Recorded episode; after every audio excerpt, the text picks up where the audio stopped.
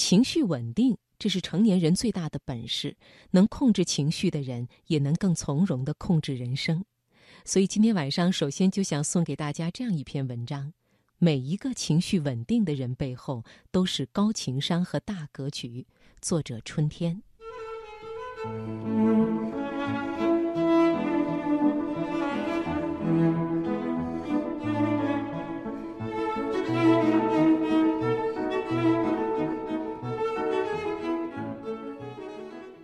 在朋友圈看到这样一个故事：湖畔大学的学员向阿里巴巴永久合伙人蔡崇信提问：“过去这么多年，最让你难过的事情是什么？”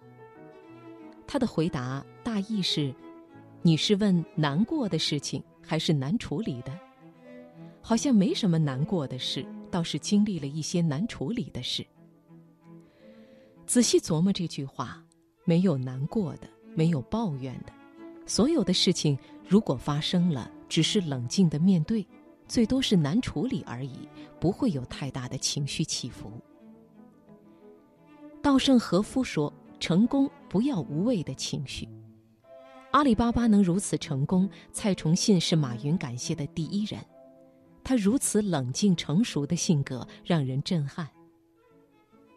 一个人最大的本事是能控制自己的情绪，深以为然。前几天和一个创业三年的学姐吃饭，席间我问她：“你最喜欢什么样的员工啊？”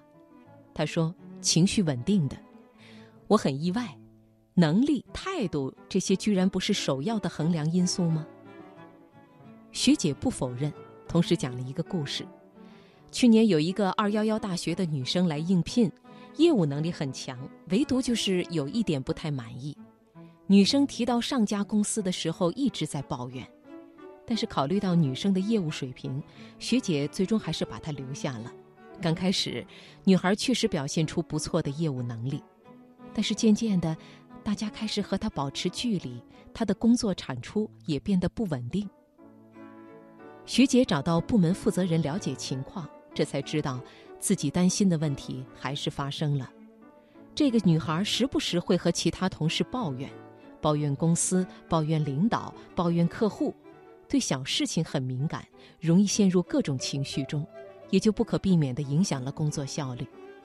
比如，他打印文档的时候，同事让他顺便多打印一份，他就觉得这不是自己分内的工作，而多次提起。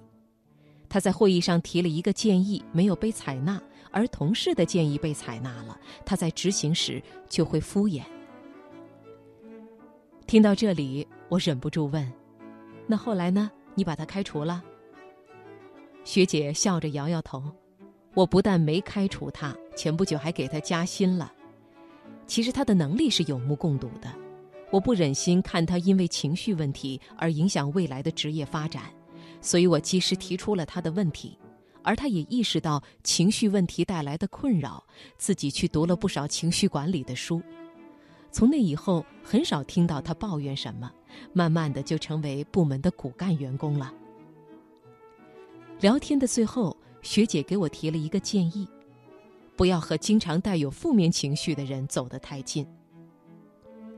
情绪是最容易传染的，领导的情绪会传染给员工，员工的情绪会传染给客户，客户的情绪会反过来传染领导和员工。没有收拾残局的能力，就不要让情绪影响自己。有时候阻碍我们的不是能力问题，而是我们的情绪。真正优秀的人早已戒掉了情绪，因为情绪解决不了任何问题，而戒掉情绪、减少精力消耗、聚焦工作和生活，才是你最应该关注的。最怕你情绪大于本事，专注于情绪而非目的。自媒体人艾小羊讲过一个故事，他有一个做儿童教育的朋友。有一天，朋友十三岁的女儿说：“我想自杀。”很多家长听到这样的话，都会有很大的情绪起伏。没想到朋友则很淡定。活着确实辛苦，不过青少年自杀是要上社会新闻的，大家都会猜测我们虐待你是狠心又愚蠢的虎妈狼爸。爸爸说不定连工作都得丢，毕竟我是老师啊。又没有办法跟人解释。我只是尊重女儿的选择，这是教育工作者应该做的。他认真的可怜样儿，把女儿给逗笑了。后来女儿说，觉得自己的父母很牛。他同桌也跟父母说过生活太苦要自杀这样的话，父母发疯似的骂他，他妈边哭边打了他一个耳光。朋友告诉艾小阳。真正成功的家庭教育是孩子即使到了青春期，还愿意跟父母好好说话。两对父母两种不同的情绪背后，体现了两个家庭价值观的差异，也对两个孩子的心理产生了完全不同的影响。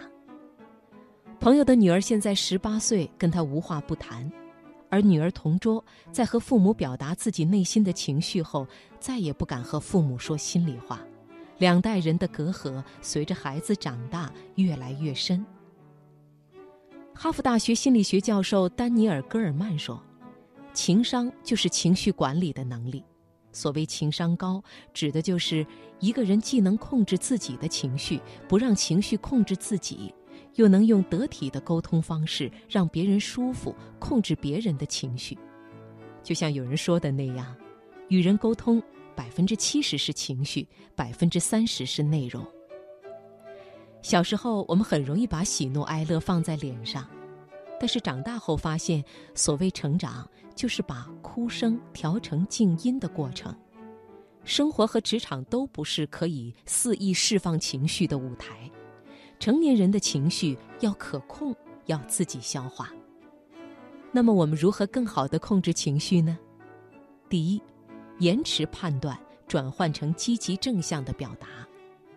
当你产生愤怒、沮丧、悲观等负面情绪时，首先不要轻易的对人对事下判断、定结论，因为在不冷静的时候，你的判断更多的带有主观色彩。相反，你把这些情绪转换成更为积极的表达方式，就会渐渐冷静下来。第二，转移注意力。换一种方式发泄情绪。所有的负面情绪宜疏不宜堵，如果不发泄，累积久了就会以极端的方式爆发出来。所以，能换一种方式发泄的，一定不能憋着。很多商界大佬在面对巨大压力时，都会发展自己的兴趣爱好来转移注意力，比如雷军喜欢滑雪，周鸿祎喜欢射击，张朝阳喜欢跑步。去做一件自己喜欢的事情来转移注意力，是很好的缓冲与调整。第三，冷静下来后梳理问题，思考情绪问题产生的根源。当你通过转换表达方式或者转移注意力缓解了负面情绪后，一定不要忘了最重要的一步：寻找情绪问题的源头，并寻找解决方案。下一次。